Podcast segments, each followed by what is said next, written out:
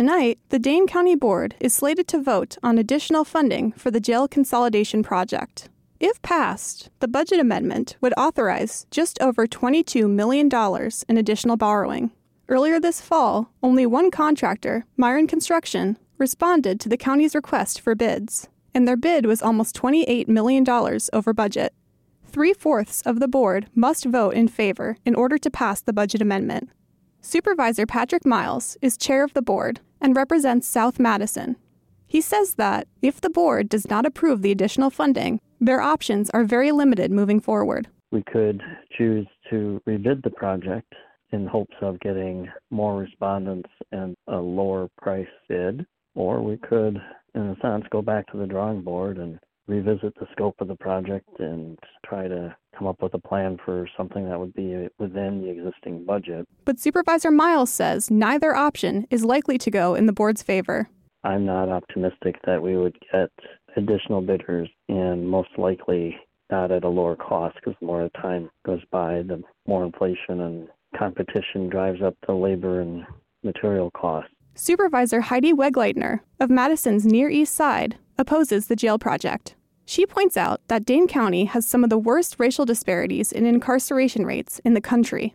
It's horrifying to me to think that we would spend $200 million on a jail, not including interest, to literally cement that white supremacy legacy into our central city.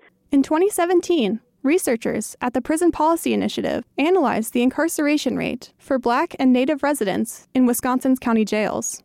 That study found that there were almost seven times more black residents and nearly 11 times more Native American residents than white residents in Wisconsin's county jails.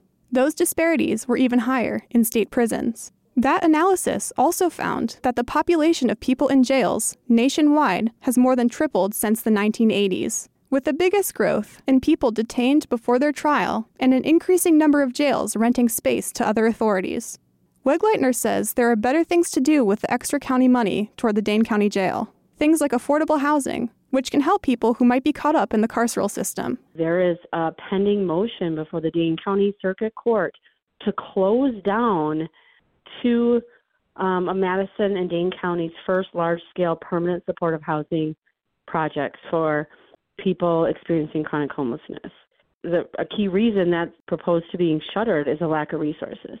This budget hike in the jail project is just the latest in a series of roadblocks. Initially, members of the board's Black Caucus opposed the project entirely, and they introduced a plan that would have scaled down the jail in the hopes of reducing incarceration rates but the plan failed to pass. The Black Caucus ultimately agreed to support the approved project's budget increase last spring after Dane County Sheriff Kalvin Barrett agreed to remove federal inmates from the jail. Supervisor April Kigeya represents Middleton and is a member of the Black Caucus. She says that while she believes the carceral system is deeply flawed, the conditions at Dane County Jail need to be fixed as soon as possible even though I don't like the rate that black and brown folks are being jailed, they're in jail. And, you know, at this point, I can't do anything about that. But we can do something about the conditions that they're in, and that building that they're in is not safe. Allie Bates is co chair of the Abolitionist Working Group of the Madison Area Democratic Socialists of America, or MADSA. MADSA opposes the jail project and advocates for the carceral system to be abolished entirely. Bates points out that it's possible to significantly reduce Dane County Jail's population because it's been done before. There are several things that the Sheriff's Department did during COVID to reduce the prison population. You know, our question to the Sheriff's Department is why can't you do that now? Supervisor Patrick Miles says Should the board approve increased borrowing for the jail project in tonight's meeting, the next step is to write up a formal contract with Miron Construction the board would then vote on that contract, and if it is approved, he says construction would likely commence sometime this spring. Reporting for WORT News, I'm Faye Parks.